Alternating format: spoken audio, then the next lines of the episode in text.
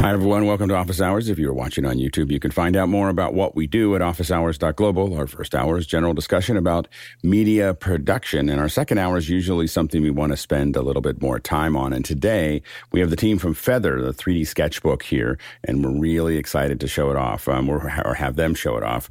Uh, we saw this at SIGGRAPH. Uh, we hadn't seen it before. And uh, it's just an amazing tool on, for, for the iPad. And uh, so they'll, they'll be here in the second hour to show it off. And we're going to really excited to walk through it. So definitely take a look at it if you can before the show. And if you've got questions, go ahead and throw those in for the second hour. Otherwise, uh, you can use this uh, to um, that thing right there. You can use that QR code or you just go to uh, askofficehours.com and there you can ask questions. Um, those will, you don't have to log in. You don't have to do anything else and it works 24 seven. Uh, throw your questions in there and uh, we'll work on getting them into the show. Let's go ahead and jump to the first question. Mitch, what do we have? Thank you, Alex. Matthias Utila from Helsinki, Finland has our first question. Mimo Live supports direct control of Blackmagic Design ATEM switchers. How would you use the hardware and software mixers together? Well, there's a couple of different ways that you can look at that. Um, uh, uh, I think that one of the ways is if you want to have graphics and streaming from Mimo Live. So, so basically, what you can do is you could be switching all your switch your your raw inputs. Then that program feed is going to go out to Mimo, where you can have animated lower thirds and even process some of that differently. And Mimo can also then stream and even record. So it's probably the most common use for Mimo Live uh, with an ATEM switcher. Next question. Andy Kokendorfer from Viera, Florida, asking, What are the risks in using Bluetooth for a mic on Zoom? I would like to dissuade folks from using Bluetooth mics with a list of risks. Thanks. I go ahead, Courtney. Yeah, the list of risks. You're in 2.4 gigahertz, which is, of course, overcrowded spectrum. So you're competing with everything that has a, uh, you know, Wi-Fi, Internet of Things in your house. Plus, uh, you're usually battery powered if you're on a Bluetooth microphone, which means that you never know when that battery is going to run out because a lot of times the battery metering is not accurate or not even available. So there's that. And if it runs out in the middle of the show, it's difficult to replace those batteries or recharge them because hey, if unless you've got a spare hanging on, that's why there's three good reasons not to use a Bluetooth microphone or headset. Go ahead, Mitchell. Yeah, I'll add to that list. Uh, Bluetooth doesn't have a very great range. It's only got a range of about 20 feet, if that. And um, the quality of audio on Bluetooth is limited. So you got those two things working against you. Go ahead, Chris. I think the biggest fear of relying on Bluetooth for a call is the fact that you something could could come into its sphere of influence that tries to grab it. I know that um, I have on occasion used my Bluetooth headsets because they're super convenient. And why wouldn't you want to do something that was super convenient? I'm trying to reach in my pocket here. But I would fiddle with the case and I open the case and all of a sudden things like magic starts to happen you know that that it just works works magic and you know like a phone could take it away from the phone call. But i think i think the the overriding principle that you have to and alex says this uh, what is it you say? It, te- television is either easy to make or easy to watch but it can't be both. All content. and, all content yeah. And so there's a lot of times where we want to do what's easy for us, but that doesn't necessarily translate into a good experience for the other people. Um, I had a, I was on a call with a client, client I very highly respect. I've worked with her for decades, and at the end of the call, I, I said, "Hey, could could you hang on for a couple of minutes? I'd like to talk to you privately." And she did. I said, "I want. I just wanted to let you know. I mean, you know how I feel about you. I, I highly respect you. I couldn't understand about a third of what you said during that call." She's like, "What?" and she she had decided to dial into a Zoom call with her phone. And I said, "Here, I recorded some of it. Listen." And I hit play and she was like, "Oh my god, I had no idea." And I said, "Yeah. It's an awful experience on our end. I, you know, I'm not going to just, you know, call you out in, the, in front of a bunch of people, but she goes, I'll rethink that. Thank you. So it plays to the it might be easy for you, but it could be a really bad experience for the other people. I wish it was bomb proof. I wish they made a AirPods ultra, whatever you know, whatever it was, whatever it would be called. But it's I wouldn't lean on it for sure. Go ahead, uh, Jason. Sadly, AirPods do a really good job, and that doesn't mean that they're perfect. I'd say the two main reasons are there isn't always a connection. There isn't a persistent connection specifically with a Bluetooth microphone and the device. Uh, which means you can end up with, yeah, disconnection, but more importantly, a little bit of lag if it has to reestablish that connection. And then building on that, the second part of it is that the sync, the sync is sometimes pretty terrible because of that. Yeah, I mean, I think that the, the, the big thing for, for me is just that I've tried to find a high quality Bluetooth headset. The closest that I've come, which is not by, by no means a, a um, silver bullet are these open comms with this boom mic. This is the highest quality one that, that, that I found so far. And this is having someone listen, as Chris was talking about, on the other end of this conversation to make sure that it sounds as good as it can. And we went through many, many, many ones. It's mostly my biggest complaint about Bluetooth is that the mics are cheap. like, you know, if someone made a really high quality one and I could put my phone in my pocket, I'd probably use it. Um, but not, I wouldn't use it if I was se- seated. And mostly, and the number one thing that I do is I never, ever pair my Bluetooth headsets to anything other than my phone. Like, like you know, like I never. It's what there's one phone, and these Bluetooth headsets stay paired to them. Um, if I have a different phone, I have a different Bluetooth headset for it. And the reason is exactly what was said before. It'll jump. It'll go from you'll you'll pick it up, and suddenly it belongs to some other device. So those are the things that I you know those are the biggest complaints that I have. Uh, next question. From Alton Christensen in New York, New York. What's the best way to dispose of videotapes, DV cam, 1 inch, U-matic, D1, uh, that have been properly archived and degaussed? Now go ahead, Courtney. eBay, sell them on eBay because there are collectors out there, since you can't find any of these tapes anymore from uh, original manufacturers, uh, that collect uh, those types of machines and uh, repair them and get them working again just for the heck of it. And they're desperate for tapes. So check eBay, either that or build a large domino layout using all those uh, U-matic tapes. That would be interesting. Go ahead, Mitchell. Uh, they're building a broadcast national broadcast museum in Pittsburgh, and they probably could use them. Really, in Pittsburgh? In Pittsburgh, uh, right near the garage that the uh, first KDKA transmitter was built. That's Saxonburg. So, so the um the uh, the the uh, well, that's where the antenna was. So they they, they I used to live at, at, right outside of Pittsburgh. And Saxonburg's like ten minutes away. My grandfather actually picked up the first uh, commercial broadcast from KDKA with his crystal radio set that he built from scratch. So the political uh, return. The um, the I don't. It'd be interesting to see where they they consider KDK, but the antenna itself was outside of Saxonburg, and you, you, can tell because there's a sign when you drive past it. This is the original KDK location of the KDK antenna. Um, anyway, it'd be. I'm really fascinated by that, especially if it's in Saxonburg. Um, but if it's in Pittsburgh, that's great. I mean, I that's awesome. So I'm pretty excited about that. Maybe we'll get them on and have them talk about it. Do you know when it's going to open? Uh, they're just now getting approvals, and they're going to start building. So maybe a year or two. Oh, okay, so it's still still a little ways out. That's awesome. All right, next question. Cindy Drozda from Erie, Colorado. I have a Panasonic G9 Micro Four Thirds camera that I use for video, looking at a Leica DG Vario Element Merit 12 to 60 millimeter versus a Lumix G Vario 12 to 60. The Leica costs double what the Lumix does. What's the difference between these two manufacturers' lenses? Yeah, the, uh, the big thing is is that you um, well, number one is that I I guess the question is, are they motorized? Um, is that something you can do remotely, or is it something you're going to have to uh, grab onto um, and and do manually? Typically, the difference between Leica lens, uh, glass and other people's glass is the quality of you know it, it, usually you'll notice that the Leica lenses are a lot heavier. There's a lot more glass that they're going through and it's much higher quality uh, glass than what you're going to see with um, you know some of the less expensive stuff.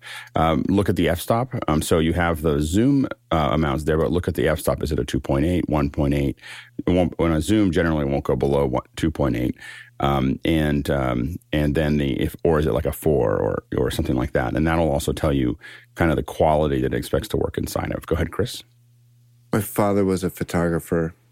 He liked to think of himself as a photographer. He wasn't. He had Leica cameras, loved his Leica cameras. He dropped a Leica into the Mississippi River once and dove in after it and saved it and salvaged it. uh, my mother was the artist, and my father would take these technically perfect pictures with his Leica cameras. And my mother would look at him and say, Tom, why is there a pole coming out of his head? They were exposed right, they were focused right, the f stop and everything was perfect. But it was, anyway, I, I think every time I hear Leica, I think of that. Um, agreed. Check the lenses. Make sure you like the lenses. And and the thing about especially modern day cameras is do they actually interface and integrate with all the other stuff that you need them to work with? Go ahead, Mitchell. This is sort of a perspective comment, but um, they just announced uh, a new set of Cooke lenses, which are some of the best lenses made. They're primes for about $50,000. They're SP3s, and uh, they're based on other Cooke uh, uh, uh panoptic, I think I'm trying to think of the term, uh, lenses. But here's the thing: they don't have any electronics in them.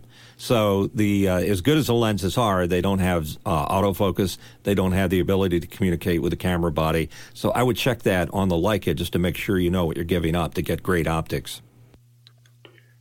Next question. Next question in from Jack Ruppel from Breckenridge, Colorado. Anybody have links to LUTs for photos and video taken in cloudy snow and sunny snow? Go ahead, Jason. Mm, I'm going to give you some generic advice because I've never thought of, of, of LUTs as something that would be beneficial that, that would benefit from from yeah cloudy or sunny snow.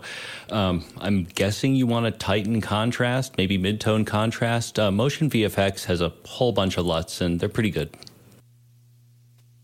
yeah, the, the big thing is is that what you really need for doing doing something like snow under the sun is if you have that exposure available to you, you really need you really need to have levels or some kind of scopes. You have to see what's peaking uh, and make sure that your white levels are not going over 100 and so you you know so it's you can have LUTs to do that but really understanding what you're looking at is important and understanding you know being able to measure it uh, to be able to see it. What you're going to see of course is things start to flatten out and so you want to just pull back a little bit from there. Go ahead chris. Currently on instagram there's an ad i keep seeing pop up and it's for a, a LUT package i think called black but it's spelled b-l uh, v-c-k i believe. And it's a stunning little 30 second ad. They show a picture, they do a wipe across, the typical wipe across, and the picture just looks like, mmm, that looks awesome. Show the next one, oh, that looks good. Ooh, that looks awesome after the wipe.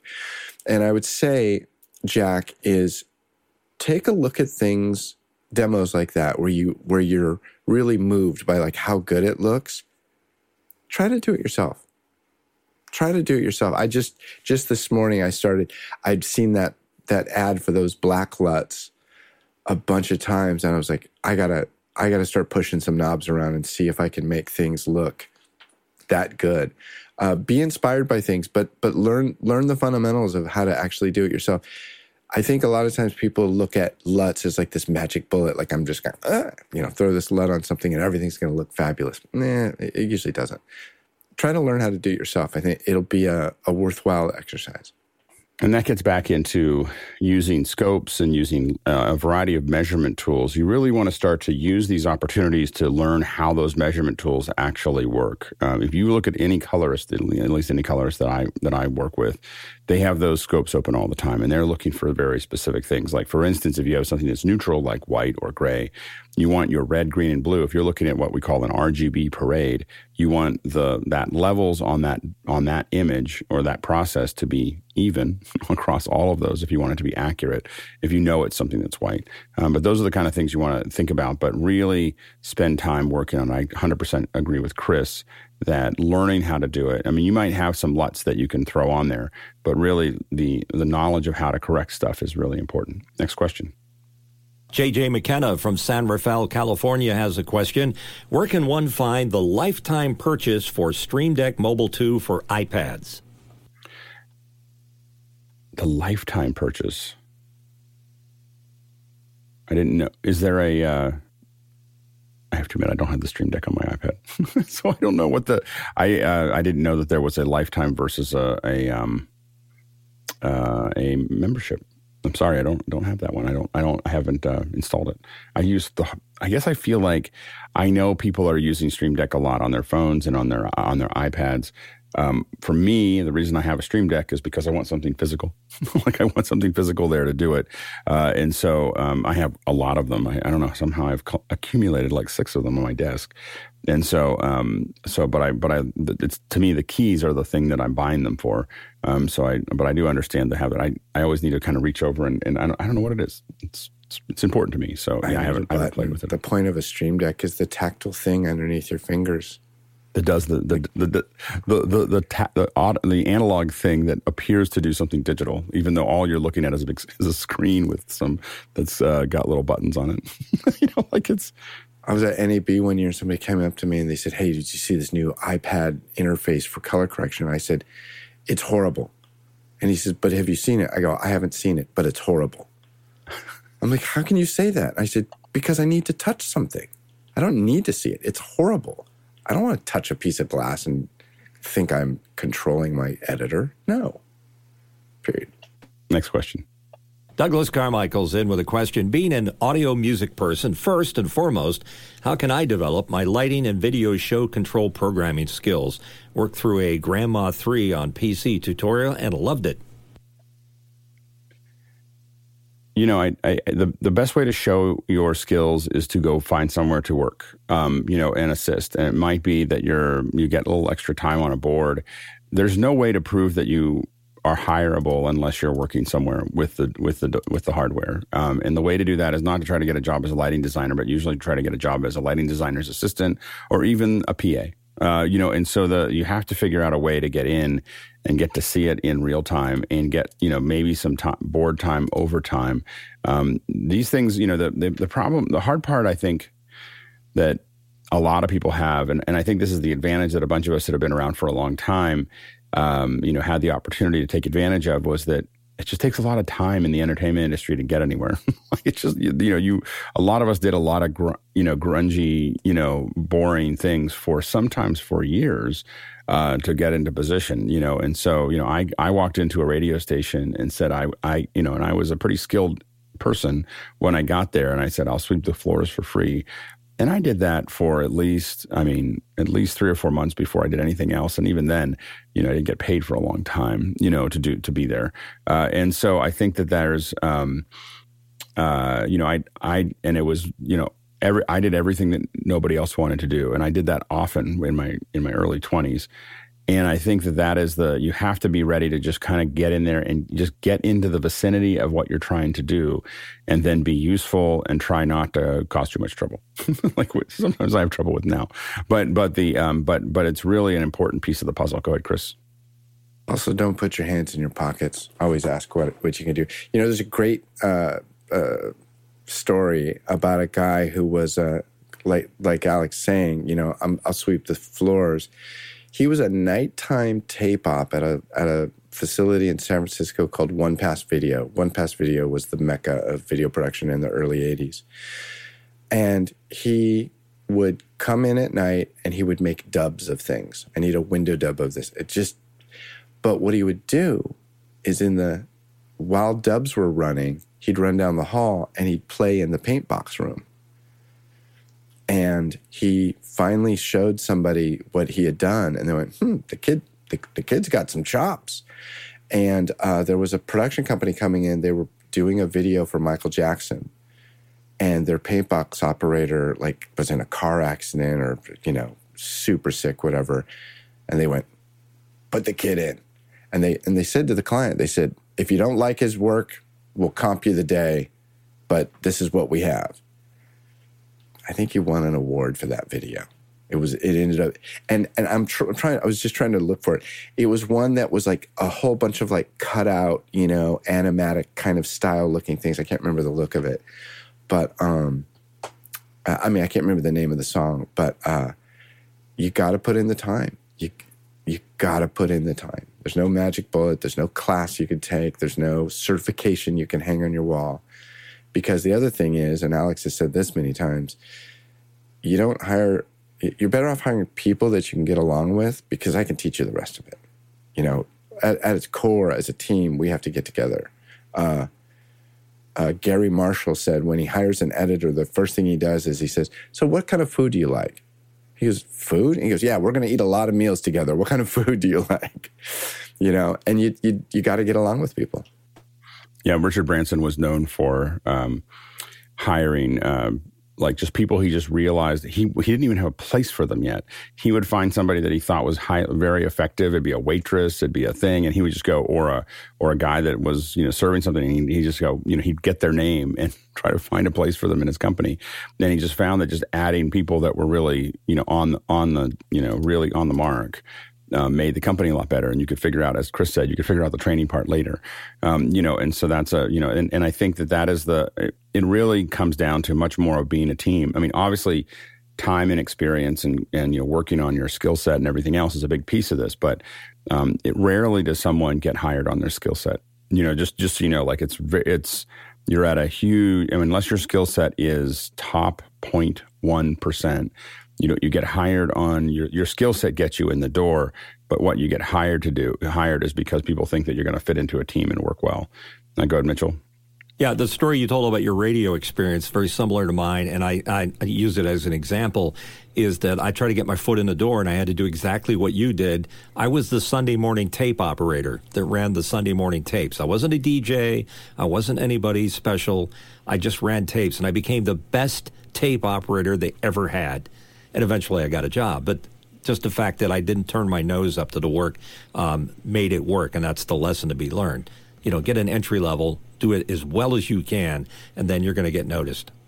And part of the and part of the uh, you know that process is: Are you going to show up on time? Are you going to be reliable? Are you going to what? How do you handle pressure? How do you handle the need for a certain level of a detail? How how do you handle all of those things are are things that are um, you know that what people are looking for. And I know that we're, we've kind of gone off the rails with this question, but but it's really not about proving that you know how to do something. Like it's really like it's it is it is you know. Um, weird. I think I don't know where, where I was talking about this with somebody yesterday. Is I've I've only interviewed once. I've only had one interview, and I only got through half of it. Um, sorry, you said that here. Oh, I said on that the here. show. I heard you say it. Yeah. So I've only been inter- interviewed once, and I only got through half of that that uh, um, that interview and I got hired, you know, and, but that was, and that's because someone knew me, like someone walked by and knew me. And, um, uh, and so it really is about, I mean, and that's why we provide opportunities to be on panels and to volunteer and to all these other things is because how people get to know you is to do things with you. And so we're providing opportunities for, you to do things with people. Um, but that's that you build that network and you build that trust over time. And the problem you have to deal with when you do any of those things is that you know the saying is very accurate that trust arrives on foot and leaves on horseback. You can spend two years, uh, you know, building up a reputation, and one day of of being of bad behavior can ruin all of it. So you have to be very um, measured in how you do that. Go ahead, Chris. Uh, the the music video was Michael Jackson, "Leave Me Alone." It's it, it's a fun watch. It's worth looking at. Uh, a quick reminder, of course, that you can ask uh, ask questions, general questions about digital media. Uh, you can ask them all through the first hour. So um, you can either, if you're in Mukana, or you can get into Mukana. The advantage of going into Mukana, by the way, is that you can you can chat with other people, you can vote on the questions. But if you just feel like asking a question, uh, you can just use this uh, QR code here, or you can just go to askofficehours.com and throw your questions in there. Next question. From Peter Rosato in Las Vegas, Nevada. Thoughts on the wrinkled blue screen showed in the Picard season three gag reel. Uh, do they have better tech to compensate? Go ahead, Courtney. Uh, they do, and uh, if you take a look at the uh, at this image, you'll see there's lots of wrinkles. I'll just bring it up briefly so we won't get a takedown notice. Uh, but you got to realize a couple of things on a soundstage.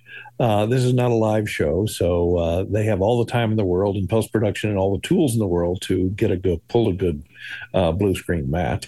Uh, second of all, uh, you know they may only have three feet of space to put this blue screen outside the set because there's fire lanes that have to be maintained and you have to fit the lighting in in front of it uh, and so on and so you can see that uh, somebody's obviously pulling part of the blue screen away from the set to keep it in front of the lights on one side uh, and they can fix all that stuff in post. I mean, just think about it. All the uh, all the shows that use people in the green suits that are walking around, you know, that you see shading on, they're not light lighted perfectly. Yet they remove them in post quite easily. Uh, so a little rotoscoping needed here and there, but uh, they have all the tools to make it look fine. As long as it's not live, they're fine.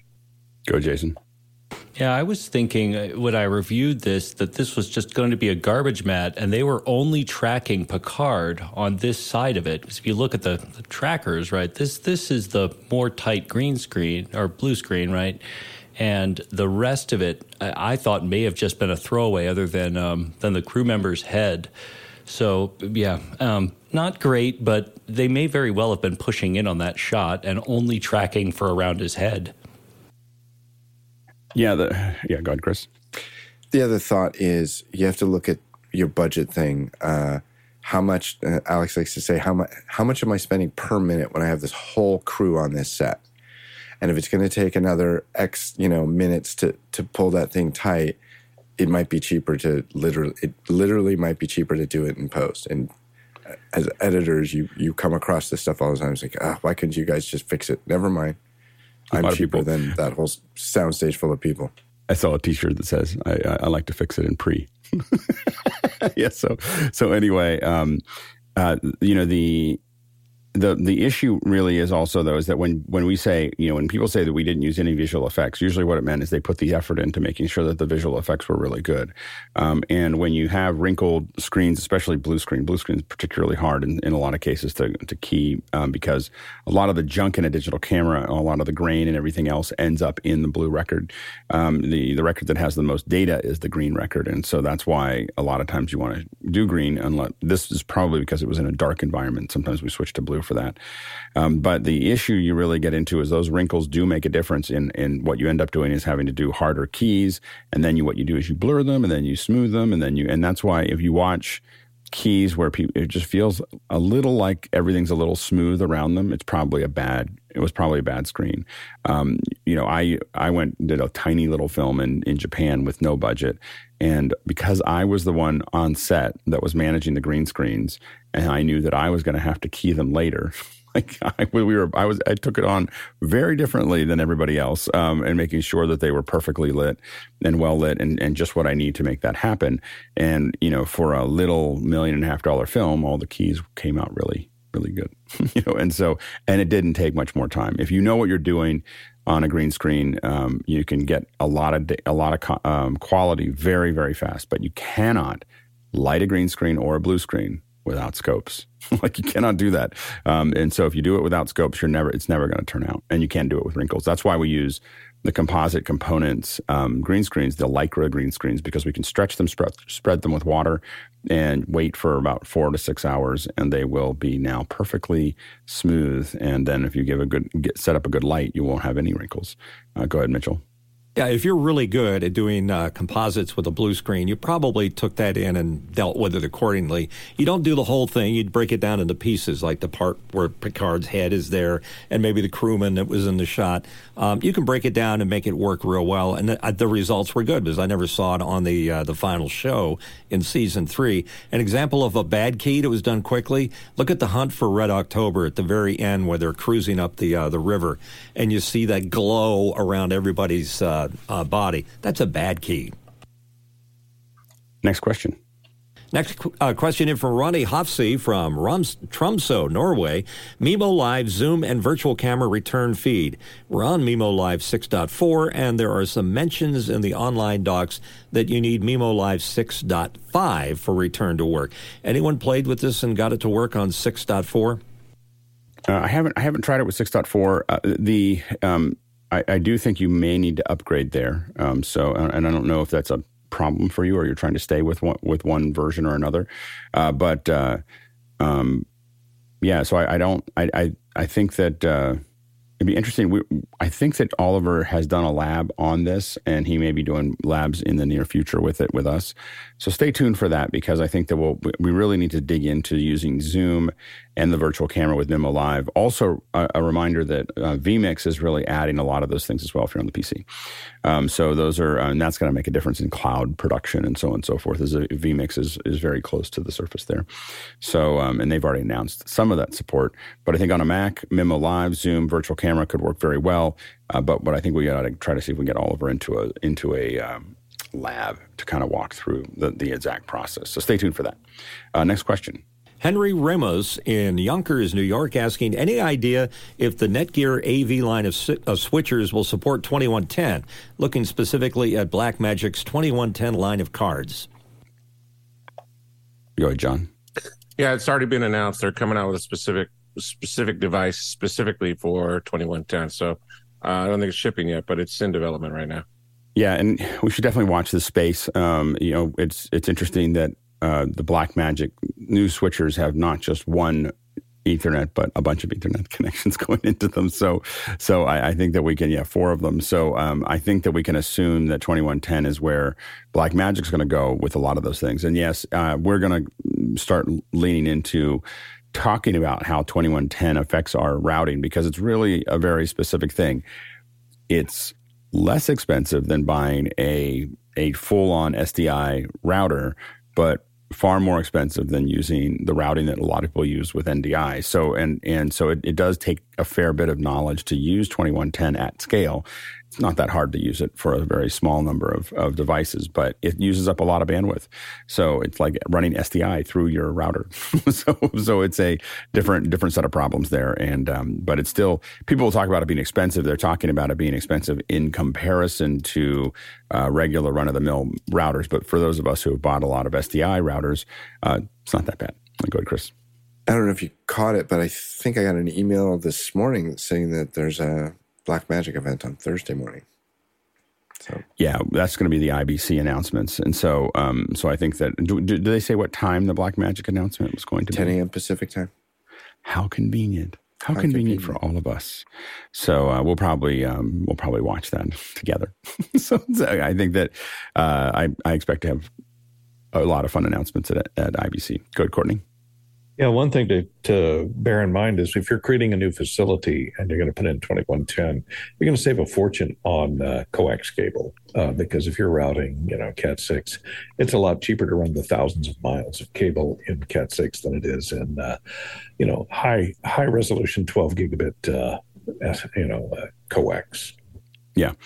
Yeah, it, it, has been the dream for a long time. The hard part is, is really there just hasn't been enough um, the, the ecosystem hasn't been big enough. So you end up somewhere constantly going back to, um, you know, coming out of out of 2110 and going back to something else, you know, going out to SDI, going out to HDMI, having to reconvert because a lot of the hardware wasn't 2110. So it's just taken us a long time to get through that that lift there. So that's that's been the problem um, that we've seen across the board right now is um, just not having the the level of support that we need. Um, but I think that Blackmagic may be the thing that turns it over. We don't know um, because uh, of the sheer scale that that uh, that Blackmagic holds inside the market.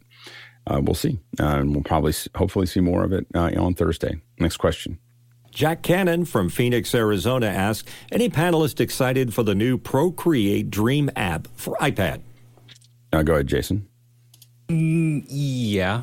Um, but honestly, I, I, think that Feather 3D is is is grabbing so well, much you, more. Can you explain time. about? Can you explain Procreate the, the, the new Dream app? Um, yeah, um, my understanding of it is that it's it is just the reiteration of, of Procreate, which is vector based drawing and slash kind of photo editing on the iPad. So, but this is a this is something. It's a reiteration. It's, it seems like it's something. This is something new. that's brand new. Then maybe I, I spoke too soon. Yeah, it seems like the Procreate Dreams. Um, it, it's it says it'll make animation a lot easier. So this seems to be a um, you know, this is a I think a new a new version or a new you know kind of they they have like I guess they did the announcement. Um, uh, yeah, it looks like it's so Procreate in the past I think has generally been a 2D app, and so you let you're able to do a lot. They they did the announcement. Um, uh, they did the announcement, I think, three days ago. And uh, what this is allowing for, I believe, is a, a variety of animation tools. So, haven't got to ch- check it out yet, but thanks, Jack, for, for posting it. Um, we will uh, look at it a little closer and, and uh, we'll see if we can't even reach out to them and have them come in and show it to us. Uh, this looks like a great app to demo on the show. Next question. Edwin R. Ruiz from Chicago, Illinois. I'm looking for an encoder for corporate events. What options exist in the sub 1000 price point? Initially looking at the Blackmagic Design Web Presenter 4K. Thanks. Yeah, so I'll, I'll, keep on coming back to the one that we use for the show, and the one that I would recommend generally for a sub one thousand dollars. It's actually about thousand dollars. Is the uh, is the Elemental Link? Um, now that means that you're going to have additional costs on the other end, uh, but you're going to your your ability to get out of a location using the the kind of the Zixi plus Elemental secret sauce, your ability to get out of the out of the location is much higher. Uh, you can also the, this encoder is going to allow you to do things like up to eight channels of audio. So if you've got multiple languages, if you have other audio tracks, um, those types of things uh, can be done uh, with that encoder. Uh, I haven't really seen a lot. I mean, I think that the the Blackmagic Web Presenter and and some and the switchers are um, they. I love the interface for the for the web presenter and how it works the reliability or its ability to transverse anything that's going on on the network uh, is probably uh, we've had issues with it dropping and having a couple things like it not being as stable as we'd like it to be. So it's not a bad solution, but there's not a lot of other hardware. I mean, that is the, in my opinion, under under thousand under a thousand dollars, you're really choosing, in my opinion, between the Blackmagic Design Web Presenter and the Zixi and the and the um, the, the Elemental Link. The problem with the Elemental Link, of course, it still costs you per minute about uh, or per hour. I think it's um, it ends up being about a couple dollars. Uh, I don't know. I think it's a couple dollars an hour to use it. Uh, so if you're doing something that's 24 seven or you're doing a lot of it, it starts to add up. Um, but the uh, but if it's uh, if you're just doing an event for eight hours, it's not, the the cost will be noise, and then you're able to manage it. And the nice thing about it is you can send it out with somebody. They don't need to know anything about it. All they need to know is that power Ethernet video goes in, and then we're off to the races. Um, next to, next question. Tom Davis from Vancouver, British Columbia, Canada. Aside from the MixPre line, what other sub $500 compact audio interface is ideal for travel with low self noise and is capable of some kind of background noise removal? Go ahead, Mitchell. Uh, Tom, you've got my attention because I haven't found one. Uh, $500 is a uh, pretty low point for something that includes the noise removal. Um, I'd say that your, uh, your, your reference point, the MixPre 3 with uh, Noise Assist, is probably the lowest and best uh, situation to have. But other than maybe an external box that uh, accepts a uh, some type of plug-in in order to do some kind of noise reduction, I don't think it exists quite yet.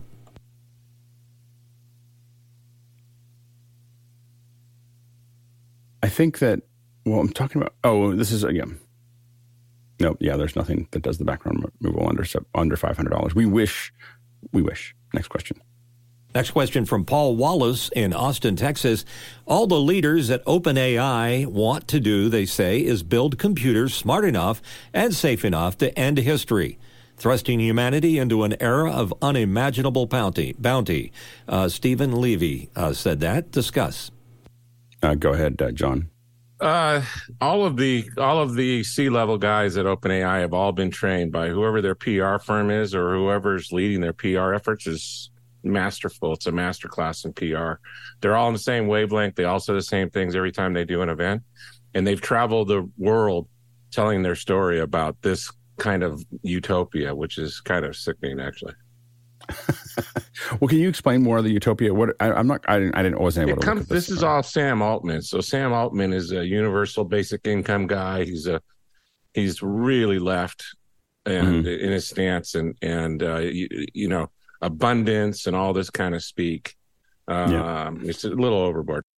I think that the challenge really is is how the the, the challenge with all of this is going to be redistribution of wealth and how that's managed because uh, I think that what right now my opinion is that folks that are at the top from a skill perspective not I'm not necessarily saying from a money perspective are highly energized by AI because they they can do get a lot more done that they need to get done and they understand the difference between whether it's working or not working and they can cut through that. The problem with AI in general that I think we have to grapple with is what happens to all the people that are trying to come up the rank, uh, up the ranks? And how do you get experience when all the basic stuff you can't get paid to do as as AI takes over a lot of things you're not going to get pay, be able to be paid to do the basic operations. We talked about this earlier in the show. A lot of us came in and did something very very basic for a long period of time to prove that we were useful and to get in. And where does that you know, where does that go? You know, like where does that, um, you know, how do you, uh, what's the pathway? You, the the problem you get into in general. We'll just talk about this for a second, but the problem you get into in general is is with this process is that right now, you know, what you want is something like that, that you can always, a person can always be walking up a path. And the steeper that path gets, um, you know, or if it turns into a, you know, cliff like that, you just end up with a bunch of people all piled down here, not able to get up. And that, that usually ends in revolution. So, um, so the, uh, but when we do things like, you know, you know, like there's a lot of things that we do that the, even are trying to help people. Um, you know, when we start increasing how much everyone gets paid, that actually create it creates more opportunities for people there. It makes it harder and harder for the other people to get hired because there's a higher there's a higher rank, and so so those are the things that that are that are challenging. Yeah, go ahead, John. Here's a perfect analogy. I play on chess.com and I'm a beginner, like like 600 ranking. What happens is all of the good players, and they have a name for this. All the good players create a phony profile and come down and play us so we can never get above. So we're all thwarted down at this level and we're getting crushed by these 2000 players because they're coming down and faking themselves and beating us just for fun and we're stuck at these lower level rankings. Yeah, yeah, and I think that um, now, the advantage of, I think, AI is going to be the ability for us to get trained a lot faster, to learn a lot faster. Um, you know, as we as the, the learning models against this will um, potentially be better, but these are all things that we're gonna have to we'll keep talking about all the way through office hours, probably at least at least a little bit once a day. Next question. Next question coming in from Robert Green in Los Angeles. Happy Apple Event Day. Are we excited? Go, John. Humbug. I haven't been excited about a September event in a long time it's been incremental improvements for the last what I don't know six or seven years in a row. So we'll see. We're playing bingo, so we'll have fun anyways. Go, Jason. Yeah, um, I I'm excited mostly to hear about the way that they talk about the Vision Pro, and I like thinking about the the you know, for example, LiDAR was what, two years ago? And, you know, clearly this has been a plan that's been a long time in the works. I am, I'm curious to see what additional things are like just outside of frame when they're like, you know, the, the new the new iPhone will do this, and it's like that's because no one wants their their to, to experience their kid's birthday with a Vision Pro on their face. Next question. That's from Tukili Kikanen from Christina Kapunki, Florida.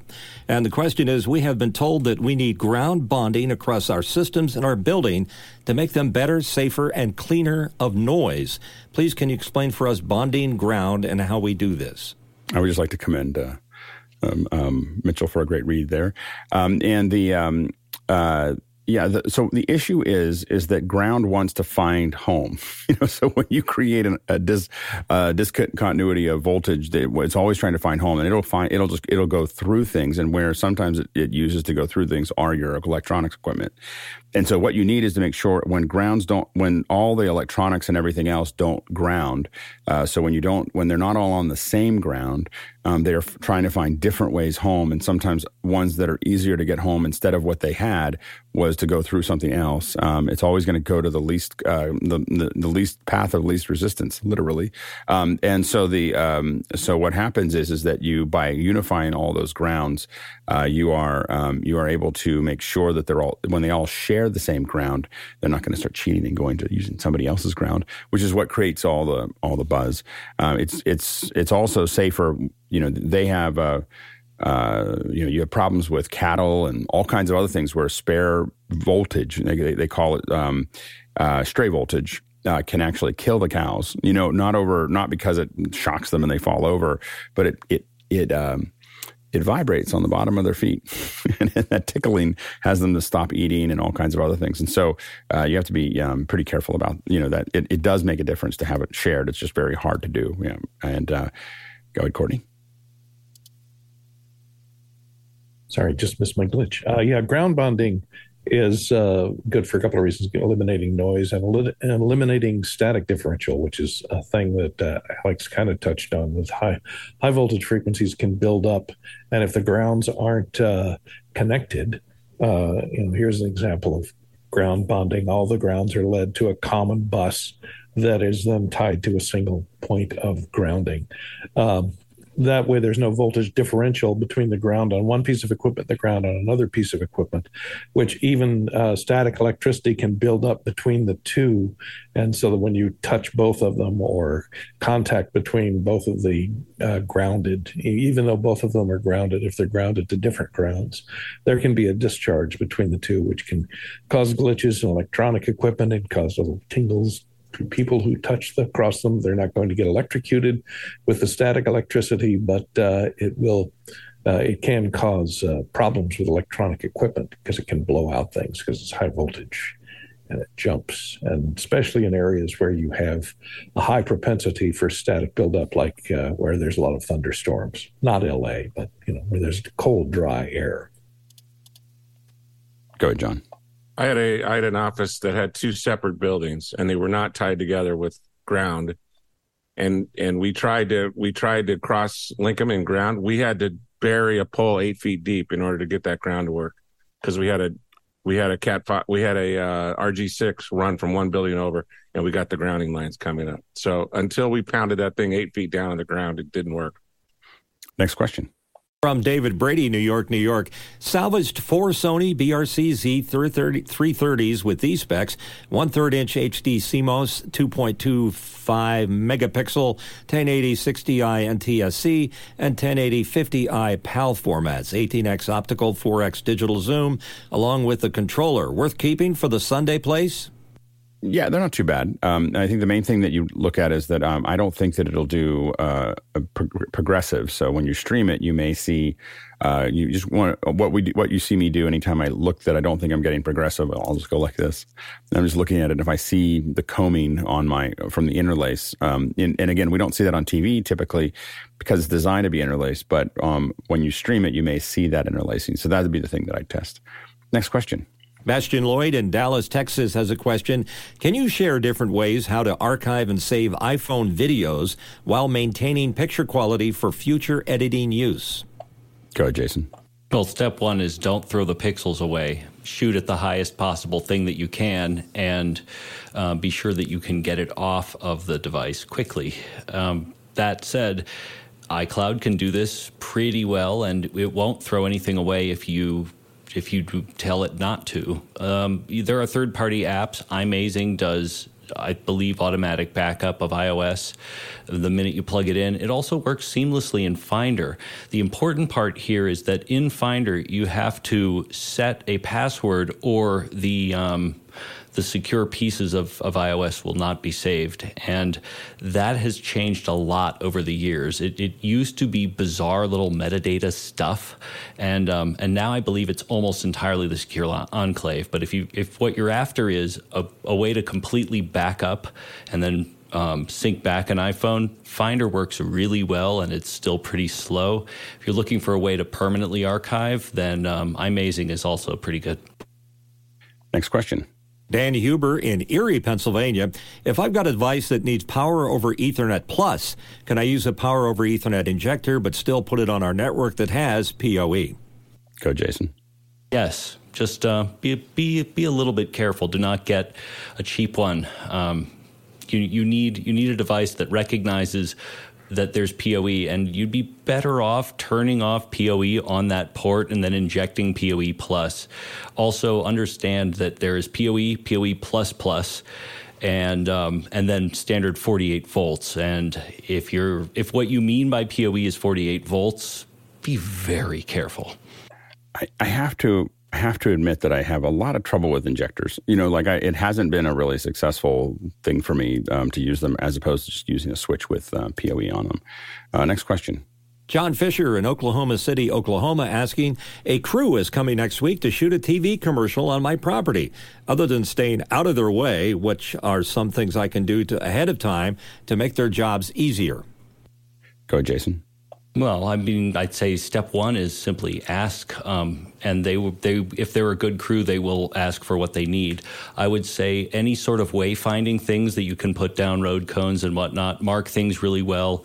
Um, maybe put a custom Google map in. This is how you're getting into this property. Here's the access. Here's the place that we've set off for here.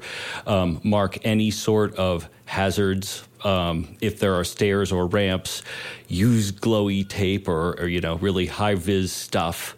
Um, and then you know other than that, just be sure that they have it you know all of that information in advance and don't need to reach too far for it. Just push it to them. Go ahead, Mitchell.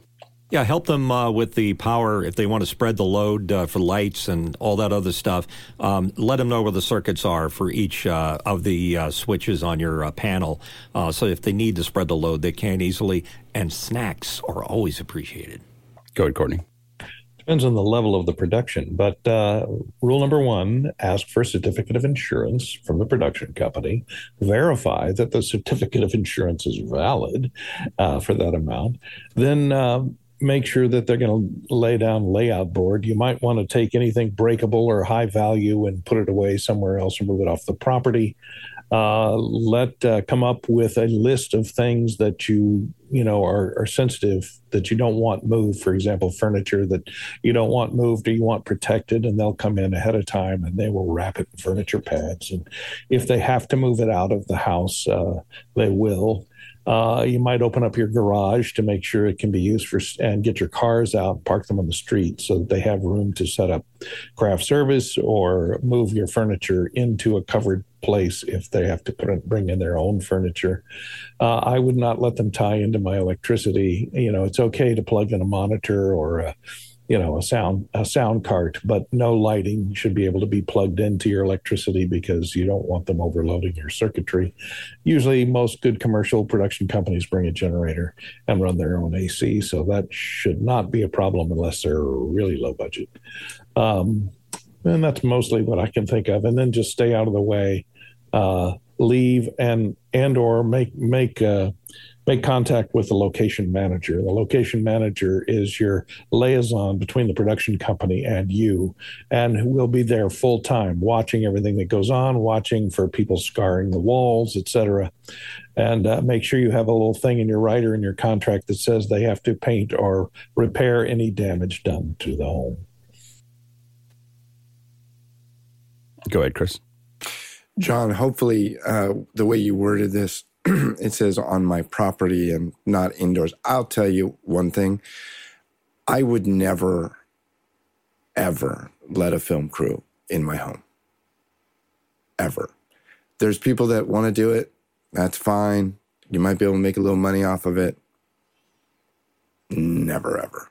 You know, I've I have thought about it, you know, I, you know, and, and uh, I thought, oh, my house would be really good. And we've done shoots that I've even done. And after the shoots that I did myself in my own house, I would not let any film crew shoot. Why did I let me in here? You, you, the problem is, is you just get you get into time and everything else, and then you want to do this crazy thing, and and you now decided. I mean, I did a couple in my own apartment, and and it was a horrible idea. Like it was just, you know, it was like we just did so much damage. Uh, next question. Next question from CJ Covell in central Pennsylvania. Stream Deck Mobile on iPad can display an 8x8 grid of buttons, two times what's possible on the XL. Any good way to merge two pages into one, or else bulk copy and paste buttons? Yeah, go ahead, Jason. Yeah, um, you can import and export, and it really is that simple. You can also, if you're Apple device to Apple device, just simply copy the button in the Stream Deck app and then paste it on the iPad. Next question. Derek Alexander in Riverside, California. Anyone on the iPhone upgrade program, and who is it for, and is it worth it? Go, John. Oh, who is it for? I'm not sure what you're asking there. I'm on the AT&T upgrade program, and I've gotten a new phone, except for I didn't get to 14 as I thought there was only incremental from 13 to 14, but I'll be upgrading to 15. And I always get great. They always give me great value for my trade-in phones. I always get a lot of. I, am really surprised every time I trade it in. Uh, they pay me a lot for my used phone coming in. I'm super happy with that program, AT&T. Next question.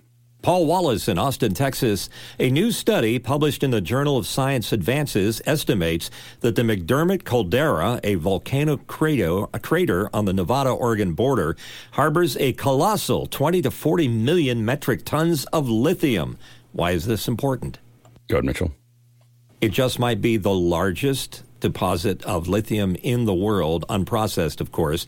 But lithium is key to making batteries. And uh, right now, China has the uh, largest uh, supplies of it. Next question. Next question coming in from David Brady in New York, New York. I've got a pretty good home automation set up using Homebridge and Apple non Apple stuff. Will Matter matter to me? You know, a lot of times we. Um we think matter. I mean, we've talked about it. I, I, and I guess Chris is our our new panel expert on this. But evidently, matter works much better if you have threads. Is that right? You you, you had to have threads for the matter. Is that is that right, Chris? They're two separate things. Uh, I don't know. All so, I know is it never works. Go ahead. Never but is a superlative. I don't. Never for I me. I, it, it is working. Like, uh, like for instance, uh, I have this dream that I can tell my lights to do something, but when I do it, all of my devices hear it, and nothing happens. Like, I'm just like, I don't like. Can we get this all to work? So, so, interesting. There's a guy named Shane. I think his name is Shane Watney or Watley. There may not be an L, and he's one of the YouTubers on uh, the YouTube that talks about HomeKit stuff that I enjoy watching he um I, just yesterday maybe uh, two days ago posted a video saying i'm starting my HomeKit uh, build over from scratch. Like he's literally throwing the guy has dozens and dozens and dozens of of uh, data uh, things in his HomeKit universe and he's rebuilding everything from scratch. So it, it's a little bit of the I, I call it like a you know it's a it's it's a lake with with un where you're unsure how thick the ice is before you go skating on it. You want to be careful. Um, and so, uh, but matter and threads are two different universal languages that apparently a lot of companies are buying into. It's a little bit of VHS beta, if you're old enough to remember that battle, um, but they can work simultaneously on a network. So the way Threads works is you place thread enabled devices around your house and it basically makes a mesh that the things that are not thread can get back to the hub through. And I've actually used that philosophy perfectly. I have one uh, device that's far away in the house and I placed a thread enabled thing. I just plugged it into a bathroom halfway down the hallway. It's not it's not even doing anything. But by plugging that thing in halfway down the hallway, the thing that's at the end of the hallway actually works. Matter is a little bit of the same thing. Go, Jason.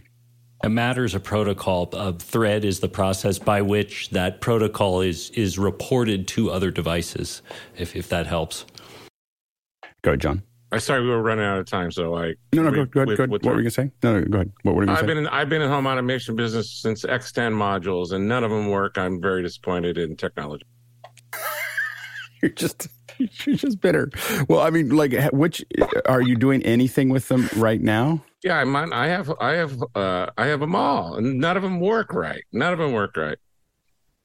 Are you are you using threads? No, I'm not using threads. I gave up. You got to talk to. I think you need to talk more to uh, to Chris about all of this. I, I, I, do. Chris and I are talking about the fact that we probably should do a a, a show that is just just for automation because um, then then I can you and I can be the curmudgeons and Chris will have to t- show us how it all works. Can I tell you the, the the nice thing about it is there's a sense of satisfaction when it does work.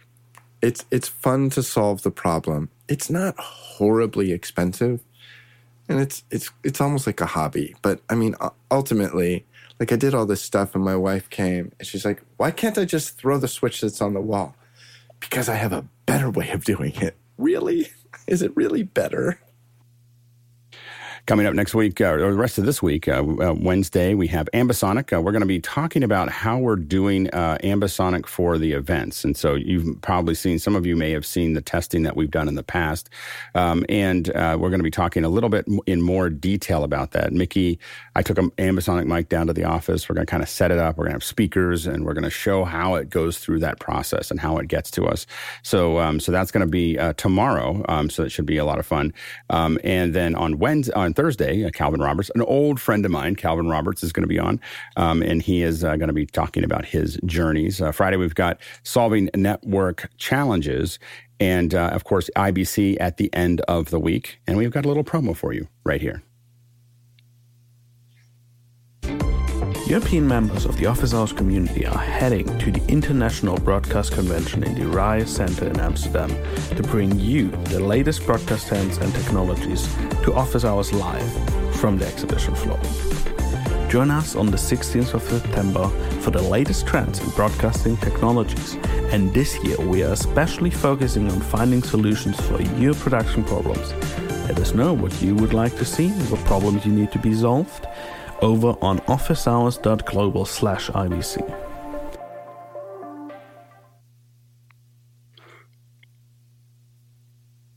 And welcome back for the second hour. Um, I'm really excited to have uh, the folks from Feather here today. Uh, the 3D sketchbook. Uh, we, I had never seen it before, SIGGRAPH.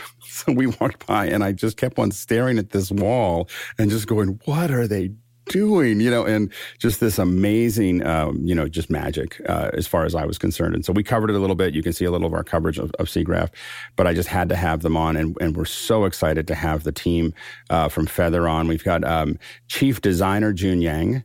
Uh, Chief Engineer Kyu Hong and uh, Community en- uh, Manager Jenny Lee. And um, I've been uh, quietly watching uh, their um, I jumped into their Discord, and Jenny's doing great little demos, and and I've I've been learning a lot, and I've been but but not what's interesting about what I've seen so far and what I saw at SIGGRAPH is that not only are we talking about designers and engineers and, and community managers, but people who really understand the app. They're using the app all the time that they that they have. So uh, anyway, I just want to welcome all of you to the uh, to the show. Welcome to the show. And c- can you hear us? Okay everything coming through? Yeah, very good. Um, do you want to give us a little introduction to uh, to Feather, Jenny? Here to introduce Feather. I'm the community manager, Jenny. Thank you for introducing me. So I'd like to share actually a demonstration video while I'm um, introducing our app. Sounds so, good.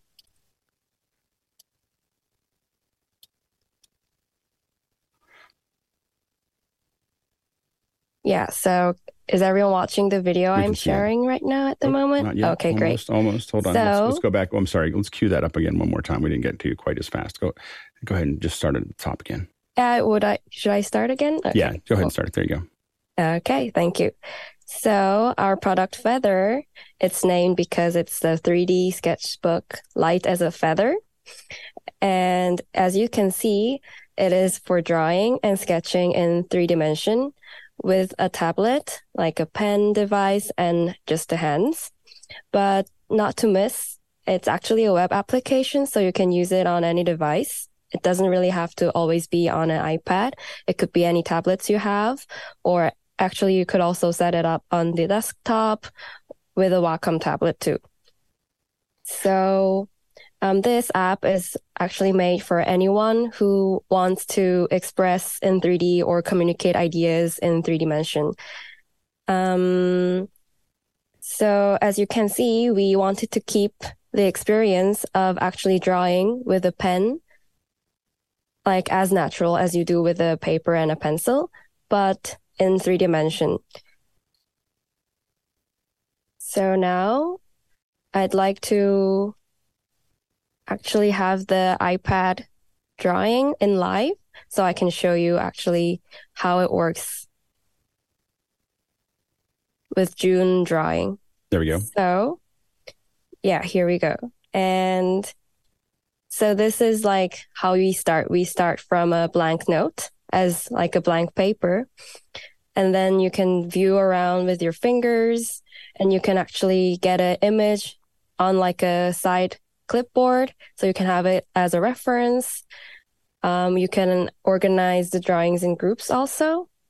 So to start drawing, he actually got like his 2D sketch as a reference image imported, and now he will start drawing with the pen. So if you can see, he first draws a line and then it becomes like an extruded surface. We call this a 3D guide because this will get um, gone after you draw the stroke on top of it. So the guide is just for you there to draw on top of it and it won't um, be left.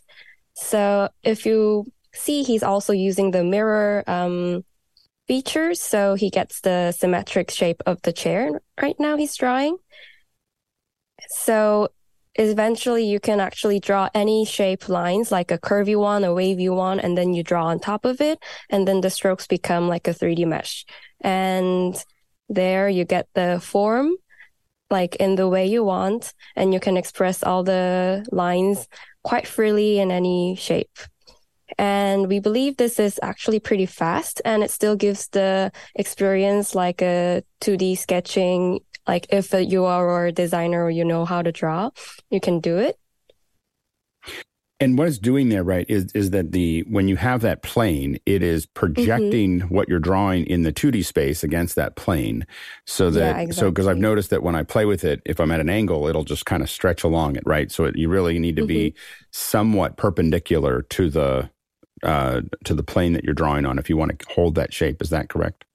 Oh, yeah, that's actually true because it's easier, you know, if you want, if you can actually get to like the very side or like the very top view. So you can know exactly which direction the surface is getting extruded. But actually, you can also go to the orthogonal view. So then, um, the, the surface that gets extruded that you could draw on top is always kind of straightly stretched in the vertical like direction you are drawing. So you just have to always draw a line and then you have to change the view to actually see on top of the surface where you're drawing. So maybe you can imagine like the surface is like a paper you are drawing with. So you create the paper shape from the side and then you have to flip to the top of the paper and then you would get to know like that you're drawing on top of like the wibbly wobbly or like bended shape of kind of a paper and then you're drawing on top of it. Yeah, and I and I just find that for a lot of us, I mean, people who you know, when you're trying to sketch out an idea, but not we don't necessarily are, aren't uh, three drawing in 3D. I spent, yeah. you know, I grew up building things in 3D, and I also sketch things in 2D. But my ability to sketch in perspective is limited. so mm-hmm. so uh, that's what I got. I think I got so excited about um, related to this. Um, we, will go ahead and cut back to the to the. Uh, we can stay on the iPad there while he's drawing. Um, and um, the uh, so yeah, I found that it was a. Uh, um, for me, when I saw this, I think that's what I really got excited about was the idea that I don't, you know, it, it is figuring out some of the 3D, so I can do my 2D ideas and um, but but sketch them into a 3D space. Yeah, actually, I really agree with it because I also had a lot of trouble when I was like learning the perspective views. I had to draw all the guides I needed to draw to know how to express like my thoughts and shape and form I wanted to draw in 3D. But with Feather, actually, it makes you much easier because you don't need to learn all the perspective guides and everything because you're actually drawing in the 3D space already. Now, one thing so, I noticed there was that um, that uh, Jun um, uh, kind of move the legs. So he's not you're not you're not limited right to just what you drew. You can kind of move and copy these things around. Oh yeah, exactly. You got the nice point. He's actually using the select mode at the moment now. So he selected the drawings he already did before, and then he had he could move it around with the joystick. He could actually stretch them in the direction he wants, like the size of it also he could actually change to um, like the mode of the joystick so he can um, keep the proportion of that. Also he can adjust the brush type or the colors of the drawings he already did. So actually you can draw and then transform or change the things you want to do or now, to copy do that, and use it as well. Do you need to create new layers to do that? Or is just it's just a matter no. of selecting it it it's just selecting it and then doing it. Well, if you want to keep a copy of the before version, maybe you can um, mm-hmm. keep it in another group and then do it. But right. unless you could just select them and then change them directly. And then one thing that I noticed was the ability to um, build a guide a guide layer and then uh, warp it. you know, like so basically oh, sweep yeah. it along another guide layer. Mm-hmm. I think I brought that up with you at Disc. I I, I saw something on Discord and I, I saw yeah, the movie I think and you I was were like, in the community. Yeah, yeah, yeah. And I was like, how do you, you, you know? And so that that I found to be really useful. Oh, um, oh yeah, I think we could show it right now. Yeah. Um, so that is because if you just can only make the surface that is like really always straightforward, it makes right. like a lot of um, limits in the shape you could draw. So this we have this uh, function that you can bend the 3D guide you drew first. So now it's still straight. And then you click one icon and then draw again. And then it will um, bend the 3D guide you drew before along the another new line you drew again. So see if he did like a wavy one. Now the so and it, it's basically sweeping like sweeping one long yeah it's like one onto the others. Exactly. Mm-hmm. Yeah. Yes because that you know it was it was it took me a little while to kind of figure out exactly okay yeah that, there you can see kind of a very so you can build much more complex guide you know guides mm-hmm, to kind yeah. of fill those so out we're actually planning to make more functions um, to like not only once like sweep but maybe like different ways to make surfaces that are more com- complex. But yep. at the moment now we are providing this one function to bend. And then you can um, and you can also inside of this of course still paint in like right now we have the outlines but um, but you could paint more data like fill it fill that that chair in right yeah but actually that's done by like the person who is drawing to be honest right. so it's basically at the moment we don't really have like a thicker brush or like a fill in tool so now it's actually using like a color pencil so the person who's yep. drawing can actually fill in the um, space by coloring with like the pen That's he's great. using now. But we are actually planning to make like a thicker brush so it actually works like a marker pen or actually some ways we are finding to fill in the surface, but it's just a bit tricky for us to actually um, get the idea of where the person wants to fill in because the surface and like the lines and the guides are all like an information for us now. Yeah, no, I and I think I think that that's the um, I, I, think just sketching, the idea that you can just sketch in 3D is enough. I, yeah, exactly. uh, but but you can. I just wanted to outline that. You know, I've seen some of the other stuff that you've worked on, and I've been playing with it. Um, of being able yeah. to kind of once I have that surface, I start to kind of fill that surface in. I mm-hmm. now are is there any way to save those guides, or is it just the guides just kind of disappear as you work? Yeah, at the moment, the guide is like one at a time. So after right. he drew one and then he removes it, after he finishes drawing on it, it gets removed. But we are making it uh, possible to keep it in the, for the future, like as different layers. So in like another panel next to the group, he can actually keep like OBJ images and like image files like as a resource. And the 3D guide you drew will also be one of the resources there. So you can, um, control them separately. But at the moment yet, it's not saved. And, and if you bring an, you can bring an OBJ into uh, yeah, exactly. into Feather, and and what and can you draw over it, or what do you use the OBJ for? So there are three modes for the OBJ. So one is to draw on top of it. I think Jun is now drawing on top of the OBJ he just imported. So, so that's so, an OBJ model, and he's drawing. He's he's, he's using the yeah, OBJ as a he's guide. He's using the OBJ. Yeah, exactly. You got the point. So he's using it as a guide. He's coloring on top of the OBJ. He got it. Like he's drawing the lines. He could color it like decorating also.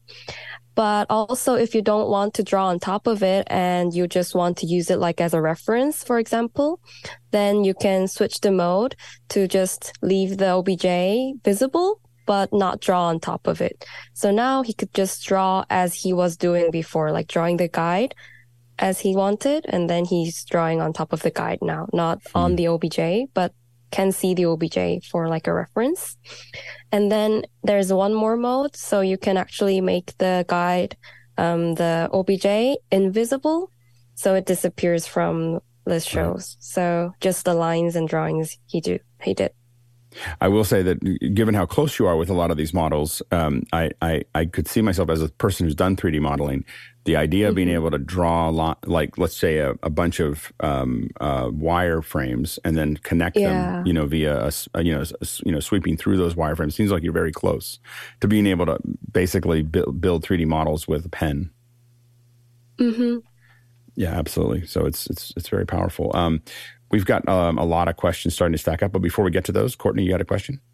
Yeah, I noticed that uh, it seems to be in symmetrical mode, so that you've got a center dividing line, and anything you draw on the right side of that dividing line, it it uh, duplicates and mirrors on the other side. Is that how this is working, especially for chairs and things like that that are symmetrical? Yeah, so he's using the symmetric mode because he's he was drawing the shape of the chair, and that's like a specific mirror mode we call. So you can have um, two directions of mirror and you can choose which direction you want.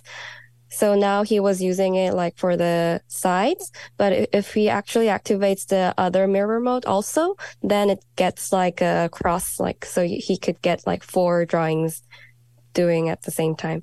Also, the point of having the mirror mode on is that when you select the drawings that you did with the symmetric mode, like the mirror mode, then you can also move or like, um, transform the drawings, um, with the mirror kept.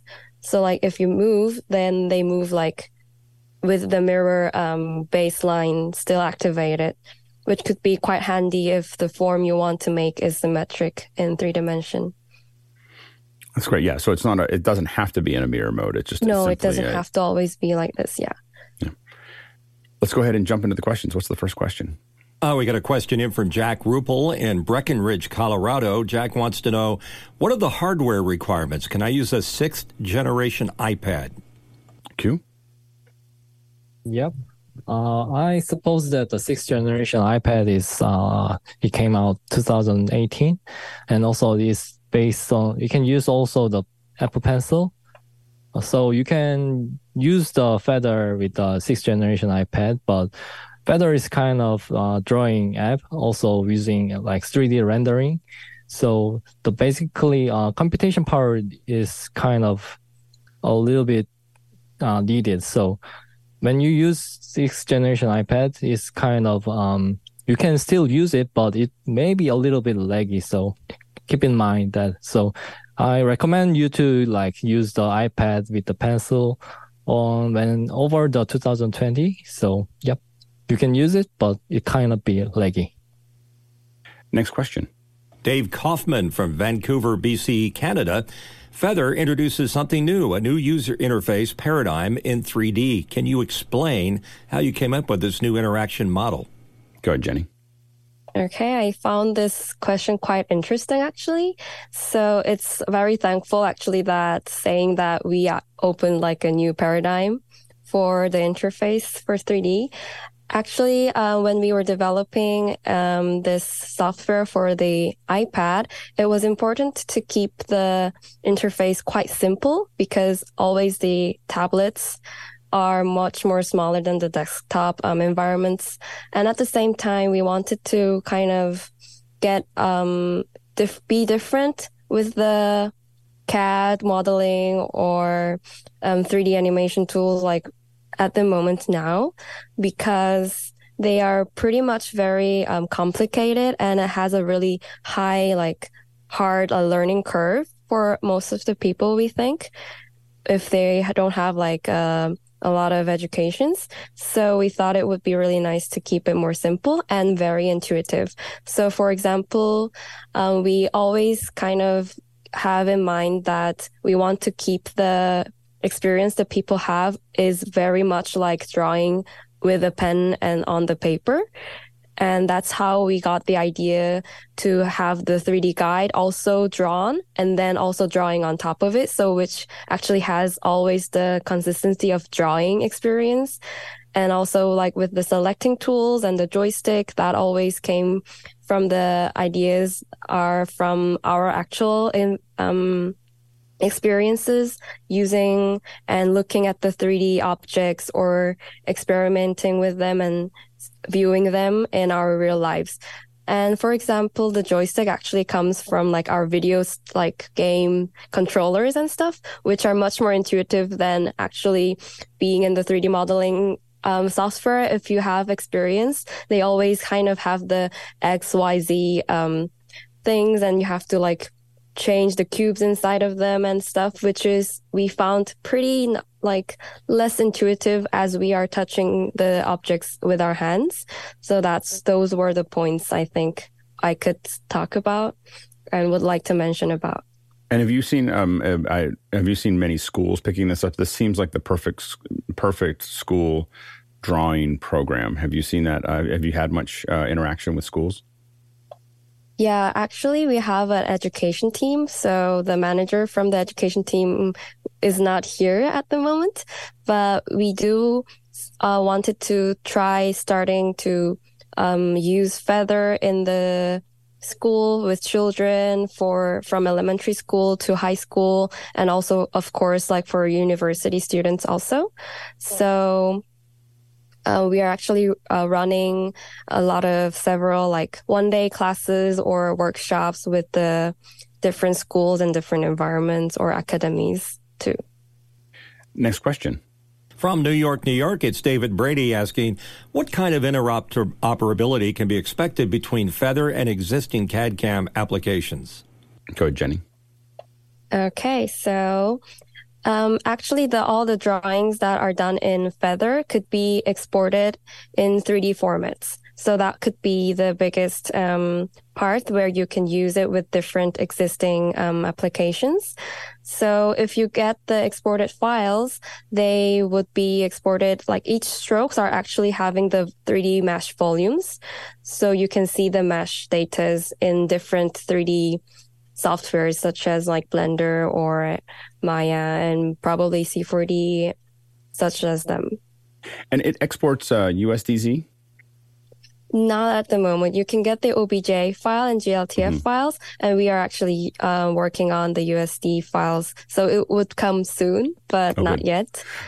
The exciting, the, the thing that I w- that I'm excited about looking at that is the idea that I could sketch something really quickly and simply text it to uh, somebody on, you know, if, if, they have an iPhone or whatever, and they could simply just set it down in front of them immediately. So I think that, that could be really uh, yeah. useful. Um, for sending it like just like as a very fast and simple way, we actually also have the function you can just export it into like publish with a web link, and you can still let the other person without a Feather account or the any application, they can just open it on the website and view it in 3D. So you can like hand it on easy, easier. No, absolutely. Uh, next question. Craig McFarlane from Boston, Massachusetts wants to know As a web app, are there limitations on different environments in detecting a pen versus multiple fingers? A A Kyu? Yeah.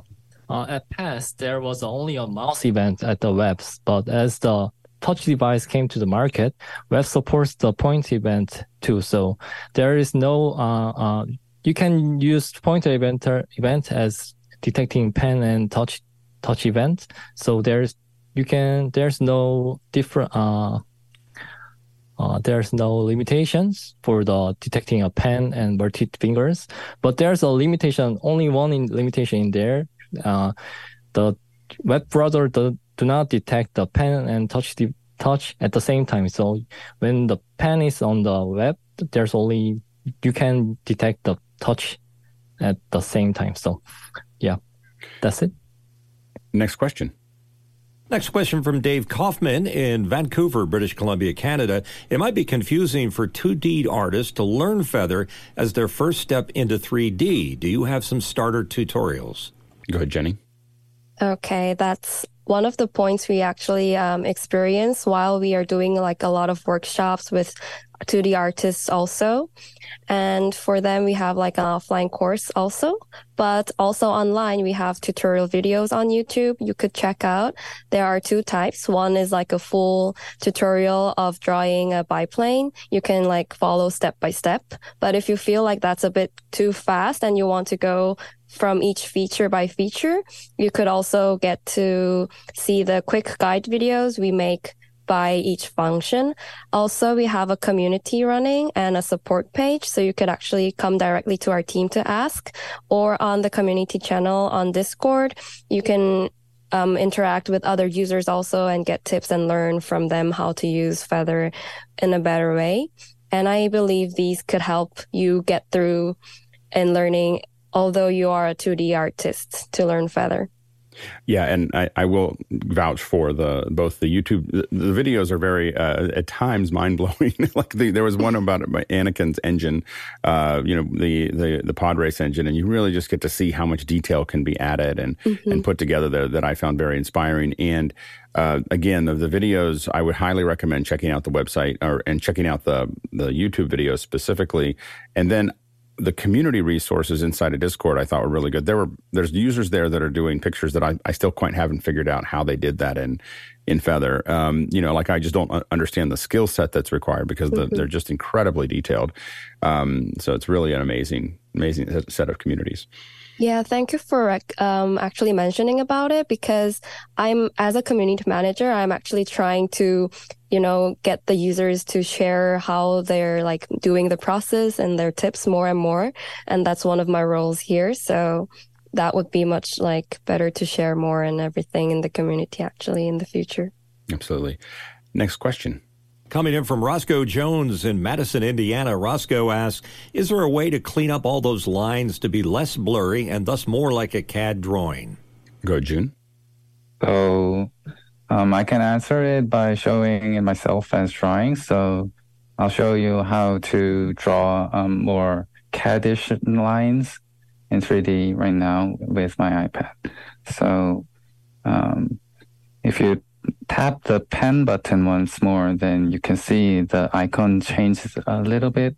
And if you draw a line, then it automatically um, makes it a little bit smoother than you actually draw, like this. But and there's one more way how to control these lines. Um, if you draw the line and wait a little bit moment, then you can like um, pull out the lines and make it a little bit close to straight lines or a little bit less. So this is basically how to control the lines and make it smoother. And also, like you can draw um, circles by just drawing something close to a circle, or or also you can wait a little moment and control how big you want to draw the circle by the center. And um, this way, you can actually draw uh, much more smoother lines than just rough and rough lines. But actually, these curves are not like NURBS curves, so it's hard to use this as um, edges for modeling, CAD modeling. It's exactly, but you can use still use these lines as guidelines for modeling. And and and the uh, and that's using the pen tool specifically as opposed to the paint tool. Yes.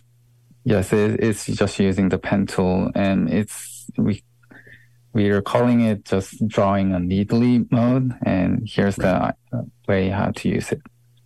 You can change the mode by using the rough lines, and then touch one more time, and then you can use it as the neat mode. Yeah, that's great. Go. Yeah, go ahead, Courtney. So yeah, I'm just going to ask that about uh, it creates a spline. Then if you hold on to the uh, uh, if you enter that mode where it turns it into an adjustable spline with multi points that you can adjust the angles on, like you just showed. And the other question is: is uh, are there uh, um, uh, geometric shapes that you can bring in, like spheres, or that are perfectly formed? Uh, to graphics primitives that you can choose from and to drop in if you don't want to try and draw a perfect sphere and so on. So, um, yeah. Yeah, um, I, I can keep on answering well, about and, that. And, and, yeah, yeah. Go ahead. Go ahead and um, uh, are, does it have 3D? Do you have 3D primitives to draw on, or is it something that you would bring in as OBJs? No, you can um, bring in OBJs, but we don't have like um, presets for um, shapes right now. Yeah. And, and are you able to display multiple OBJs at the same time? So I could bring in a couple different models and place them, and then use them, and then draw over top of all of them. Sure, you can put in multiples. Like um, because of technical limitations, we um, um, limited the um, to two models for now, but okay. we're gonna keep on working about that issue. Next question. From Samuel Norvik in Norway, is a pressure sensitive pencil essential for drawing with feather? Code Kyu. Um, yeah. Uh, pressure sensitive pencil is not essential for now. And so the pressure is irrele- irrelevant with the stroke, but we are testing the pressure and looking for an option for express the idea and more style to the stroke. Good, Jenny. Okay. Um, I think Kyu um, answered everything I wanted to say, actually. good. All good. Uh, next question. Craig McFarlane from Boston, Massachusetts is here. For tools and gestures, what parts are completely new approach versus other 3D drawing programs? Good, Jenny. All right. I think um, we have been showing um, already. So the way of drawing the 3D guide first and then drawing on top of it, that makes the experience of drawing lines in 3D in a pretty much like a free form would be the very new um, interaction you can get, which is very different with any other tools you can find at the moment in the market. And also the way of viewing with the fingers and drawing with the pen, like this kind of, um, gestures that is separated in this way. And also the joystick I've been mentioning several times, probably for selecting and moving the drawings or transforming, stretching them. Those kind of things could be really different with other 3D softwares you can experience on iPad or on any others like environments. And actually, I think the drawing with the guide and like drawing on top of it is called multi-view sketching. And that's like the one of the ways you can get the 3D imp- in 3D informations by the 2D um 2D um imports. Go ahead, Kyu.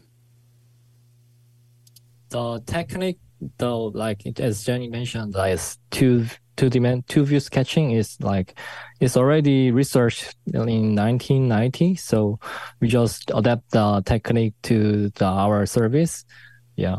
So the, the approach is like quite seems new but it's already researched and all the things have done in 1990 right. But but you know the key is always the interface. So while someone has figured out how to do it figuring out how to do it easily and well is is a whole nother another problem uh, Correct. Next, yeah.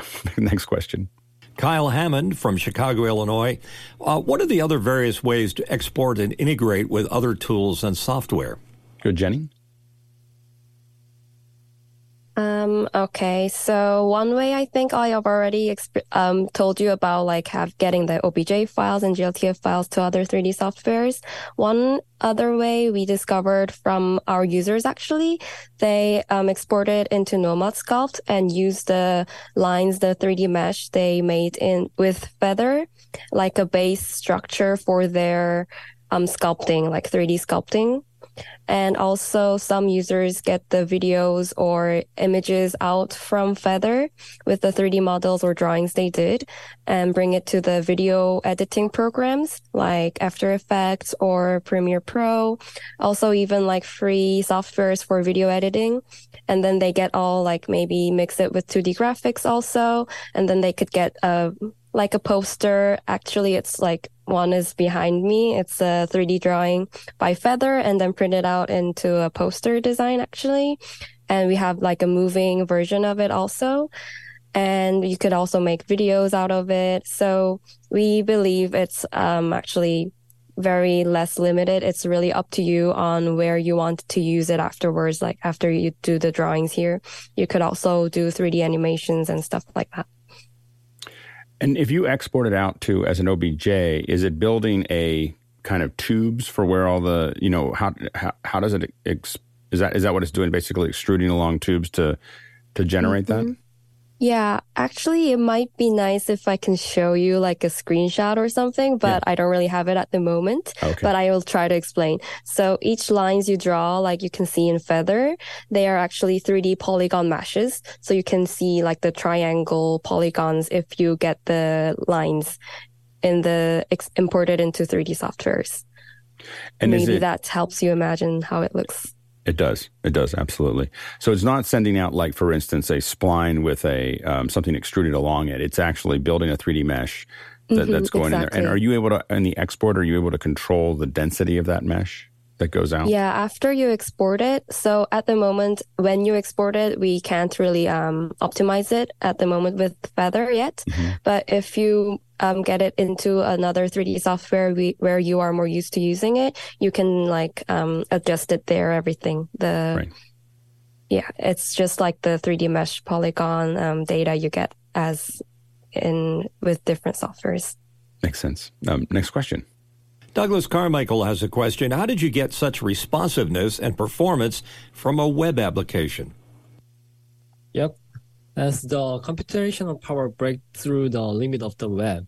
Uh, in the past, creating the 3D was only possible in the like desktop and PC, but now we can use by with the web and the mobile device.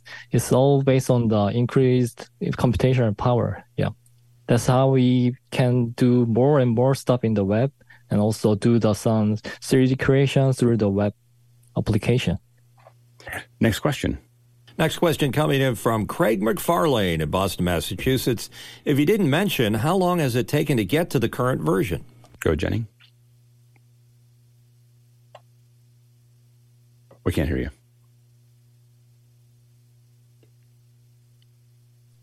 Okay. Oh, sorry. So it was taking roughly two to three years. So the company was founded in 2020. The beta version was um, opened on 2021. And then the official release of the app was in 2022, which is pretty uh, recent, actually. It was just last year, November, when we officially released it also on the App Store and like officially. Next question. Kenny Hampton from Greenville, Illinois. Amazing tool. Is Feather sold as a one time purchase or as a subscription? Go, Jenny. All right, everyone might have been really um, curious about this point. So actually, everything is free now. So you don't need to use any money to use anything. So it's free. You could just go to our website and download it and try use it. But we are actually planning for a subscription model.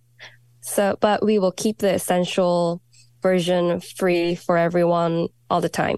So we want to make everyone can have the access to 3D sketching, but for the people who wants more advanced like importing or exporting um, functions and more um, drawings like unlimited memories and like unlimited exporting and importing, then you might need to pay a bit for the pricing plans we are planning for.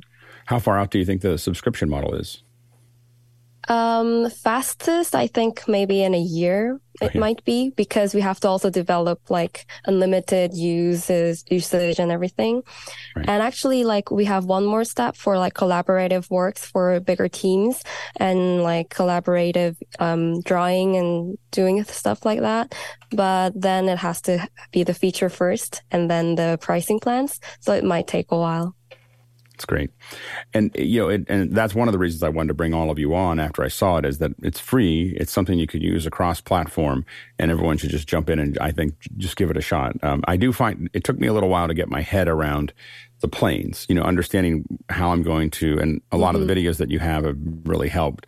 Um, but but really trying to figure out exactly how that plane works, and I found that the easiest way to do it is just to open it up. Everyone, I open it up at least once a day, and just sit there and you know fiddle you know, just like just try to, you know, and get and have my brain start to get used Yeah. to. I'm going to try to draw a little chair. I'm going to try to draw a little like something. I've been playing a lot with the sweeping one one control uh, surface onto another one and really understanding what it's going to do when it when I want want it to do that. But I, you know, in 15 or 20 minutes a day, I just kind of am slowly understanding how that how the app works. Um, next question. Jack Rupel in Breckenridge, Colorado asks Can you use Feather like a uh, video pencil to composite in 3D? I think that, that that one might be hard for them to understand because they probably don't know what Video Pencil is. Video Pencil is a is a telestration tool like we use. It's uh, it does something like this is you know you can draw, but it's just in two D. Um, you know the over top of video, um, but probably is I don't know how you would do that in in three D. Go ahead, Jenny. All right. So from what I um just understood, it's like a storyboarding or like for animations and those kind of things to use the video pencil. Is it correct? Uh, it, it, we use it live. I mean, this is a very similar. I have a different app than, than Video Pencil, but this is the, Okay. one that I, that I built. All right, or it's like that a I work with, with a programmer with. Okay. And so it's just it's just drawing. It just composites over top of the of video so that we can talk. We can say, oh, I want you know, I have this, you know, this, and I want to put an arrow in and do whatever. It- we just we use it a lot for that that kind of thing. Ah, all right. So, but it's probably not the same. I don't think I don't think there's a way to do that in it's- 3D. Or like more for like communication. Yeah, like while you're Oh, talking. okay. Yeah. All right. So I think for now it's for the drawings and in 3D, but you can definitely, um, you know, share the links and then it would be updated if you save it. Also, you could use AR um, functions that also you can share by QR codes to other people. So several people using different devices can get access to different, like get access to the same sketch. So then you can um, see the 3D sketches from different views from each different devices you have and have the same um, scene on it, like the drawing on, but still in um, 3D. So that could be helpful. I, I could see a, a place where being able to save those control guides, you know, and have them kind of available inside the model so that if you wanted to go back to them and people could talk and then select one and draw on it and you could, Mhm. you, you know, it would, it would allow you to keep on going back to things and, and continuing to add to them. Yeah, we actually have like a vision for um, using this as a collaborative app also. Since we are a web-based app, it's actually possible to have several people also in one note and um, do collaborative right. um, sketching and stuff. But it's just like um, we just need some more time to develop all the things set it here and stuff. But that's like the way we are actually visioning our tool to be. Next question. Dave Kaufman from Vancouver, British Columbia, Canada. You've got a lot of momentum now. What's next for Feather? Um, for now, we are thinking about the supporting storyboard, so, uh, storyboarder to like see the completion of the different camera, and also we are thinking about the like moving and rigging, add some rigging function to make uh, some animation to with the 3D sketch. Uh, all the all the things are like maximizing the value of the 3D sketches. So we are now planning to um, planning and developing the that kind of function to our service. Next question. Douglas Carmichael, can you export export objects from Feather to make them 3D printable? Yeah, you, you can print the like the all the objects made in Feather, but for now it's like all the meshes are like complicated and all the there's a lot of meshes and uh, like so you need to do some uh, more stuff at the like Blender or the other 3D man 3D program to print as uh like 3D print. Yeah. So yeah, it's so it, but it, yeah. it would print it, but it's, it'd be pretty rough, right? It's just not not Yes, a lot. yes. So you want to smooth it out a little bit before you print it. yes. Go, go ahead, Jun. Oh, Oh, I just raised my hand because uh, here's a 3D model, actual 3D model. We um, export um, printed It's great. this. We printed this like for like two or three years ago, so um, it's totally possible to to 3D print it because we can export it in mesh files. But um, this file, this model, we remeshed it a little bit and make it as smooth as possible to print, 3D print it. Yep. Jenny. Oh yeah, I just okay. Um, I just wanted to um add one more thing that as we can um get the 3D mesh files already, if you actually draw thick enough and solid enough with our app and you have a lot of knowledge about the 3D printers, then you could actually draw um, with the knowledge of the 3D printers and in the way that works. And then if you export it, you can actually directly um, get the 3D printing, um, printing out the drawings we did in Feather directly. But it just has to change the file formats, you know, from different act- to for the 3D printer to get it. Next question. Dave Kaufman from Vancouver, British Columbia. I wonder if the people at Feather have new words to describe the process. Go ahead, Jenny. All right. I'm a bit curious of what they see as like a new words to describe, but I guess like the words we use as like 3D guides for the surface you draw on, that's like the word we actually um kind of wanted to make up and settle it. Also, like maybe using the joystick. That's like our own interface names that might be. And we do say that this is not a 3D modeling. We say 3D sketching or 3D drawing in general for the whole um, process we are doing. And that's like some of the words we want to like make the people um, use when they are describing our apps. Next question.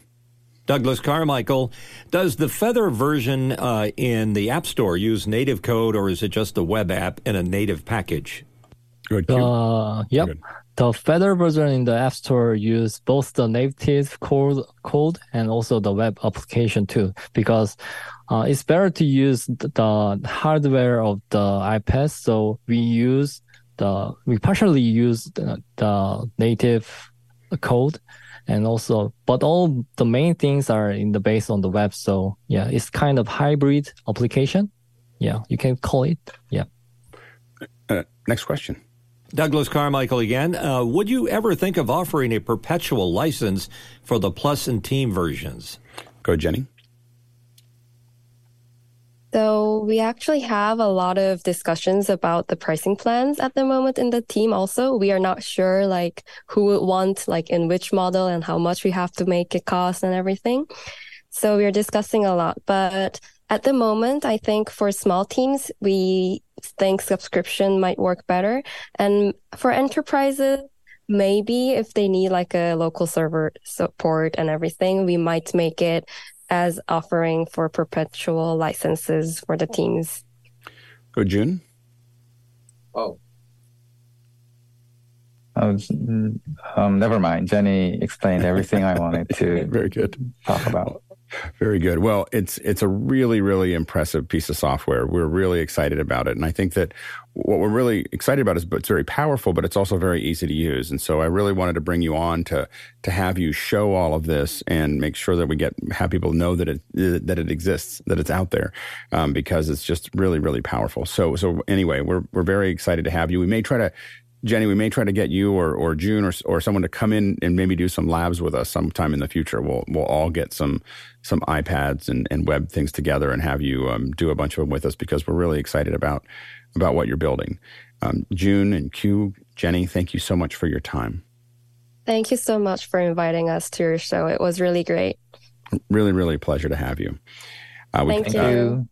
And thank you to the to the uh, to the panelists. We can't do this without you. Thanks. Thank you to the producers for all those great questions. Keep the conversation rolling. And thank you to the incredible team that helps put all of this together. That edit, edits the show.